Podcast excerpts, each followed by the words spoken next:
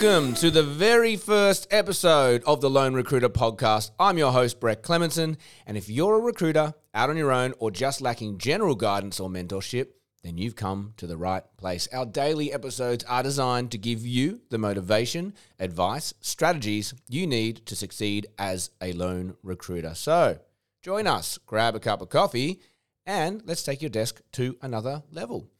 Um, I want to kick this one off. Um, I showed my nine year old daughter the new branding concepts for this podcast last night.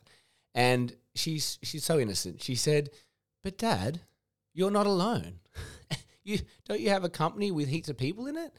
And my response was yes. yeah, you're correct, Izzy. But there are a lot of recruiters out there on their own, and I want to help them. So that's this podcast in a nutshell. I thought it was a nice little anecdote to start this one off practical, actionable, bite sized episodes that will make a massive difference to your day to day recruiting. So I don't plan to sell you anything. I don't plan to bait and switch. I genuinely want to contribute to the lone recruiter community across Australia and around the world. I get a lot of enjoyment out of it, and I hope you guys get something out of it as well. So today is Monday. And for me, it's super important that you plan your week so that you have some sort of control over your outcomes. And in our job, uh, recruitment, uh, our time gets hijacked all the time. Uh, a client calls, a candidate texts, an email comes in. It's all attention grabbing stuff. It's very distracting, right? Um, some of it's good, some of it's not, but it's very distracting nonetheless. And look, not only that, if you're if you're anything like me, you get to the end of the week and you can say, "Yeah, cool, I made some placements. I feel good about that." But there's also still that feeling like I got nothing done. It is, you know, it's a super stressful feeling. And I think a lot of recruiters feel it. So I was listening to a podcast by uh, Rob. I'm not sure if you've heard of him. He mentions something called the, now I'm going to say this right, the Zeigarnik effect. Z E I G A R N I K. Zeigarnik effect. Effect.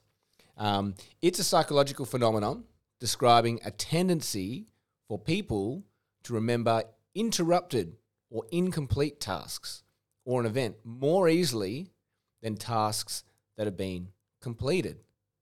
And I went, huh, that totally makes sense. I'm forever thinking about all the things I didn't get done, never really thinking about the things I did get done and ticked off. So I wanted to test this theory.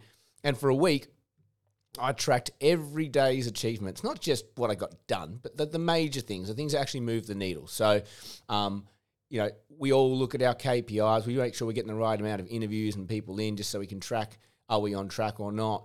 Um, you know, but it was things like I met a, pr- a prospective recruiter for our team. I got an agreement from certain individuals to assist on website development. I got my source reviews update, uploaded. You know, how many ice baths did I get done this week? How many gyms? Oh, everything, everything that mattered to me and my goals, I, I, I noted down. And every day, um, there was probably eight to ten things I jotted down. It took me two seconds. Um, I use Apple Notes for my to-do list items, so I've got that little circle thing. Once you tick it, it's it's done. So they're already there anyway. I didn't really have to do much. I just didn't delete them. And so at the end of the week, I looked at it and I went, "Holy crap!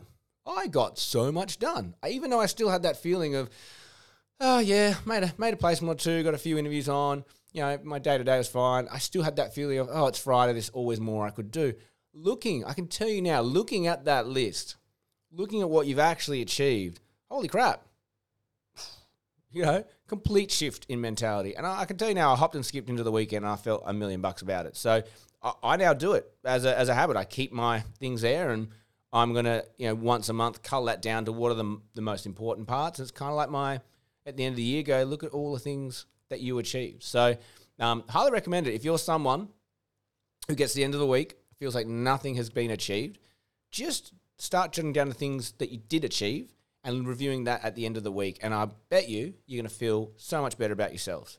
It's all perspective. So, that's my red hot tip for the week. Um, what I want to move on to now is the guts of it. Let's let's plan your desk for this week.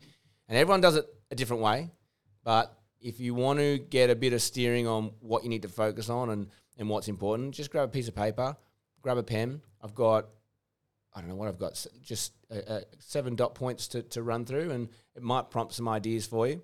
Um, and it may not. And you might turn this podcast off and never watch me again, but hey, at least we tried. So, this week, let's jot down number one, what are the three outcomes that you want to achieve? So, is it, you know, amount of placements? Is it the amount of LinkedIn projects or headhunt campaigns you want to get done? Uh, how many how many new roles do you need to get in?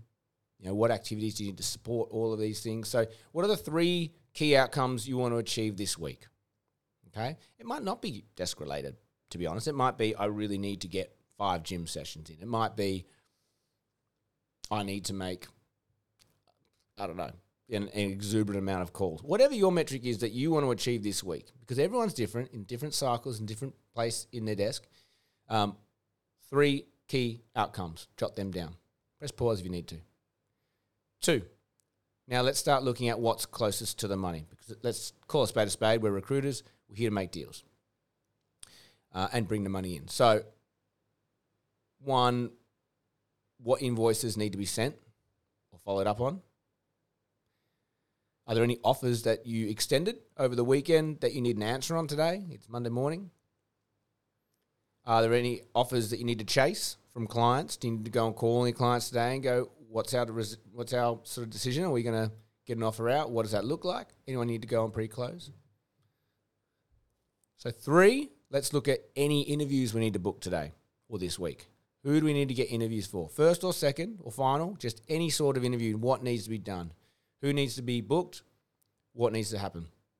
And then flowing on from that, four, what candidates or clients do we need to prep for that interview? Who do we need to sort of give them the right information? So we all know the balance of power there. Sometimes the candidate holds it, sometimes the client holds it.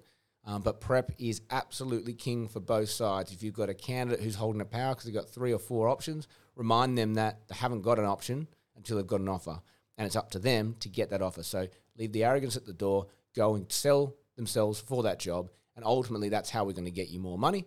And the same with the client. If if you know they feel like they're in the driver's seat, let's tell them, look, you're up against some other people, but at the same time, we still want you to sell because we want to make this an easy close. We want to get a result. So we got to coach our clients and candidates all the time, and we almost need to give them the opposite opposite advice to what where they think they sit in that scenario. You know, flip it. If a client is in in the weaker position, um, well, let's prep them with all the things that that candidate wants to hear and see um, from that from that discussion, and what are really key things that we need to hit on um, for this individual. Let's prep our clients properly. Let's prep our candidates properly. Because if you're having an interview, there's something on paper that everyone says this aligns. We should be having a chat, and prep is key.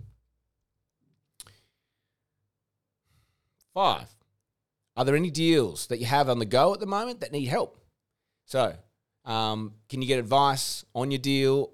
Can you get objectivity? Do you have any friends that used to be recruiters? Do you have any colleagues that you can speak to? Do you have any um, ex managers or current managers that you can say, hey, this deal feels okay, but it's stuck. It's just, I don't know, there's a bit here, there, it's not moving.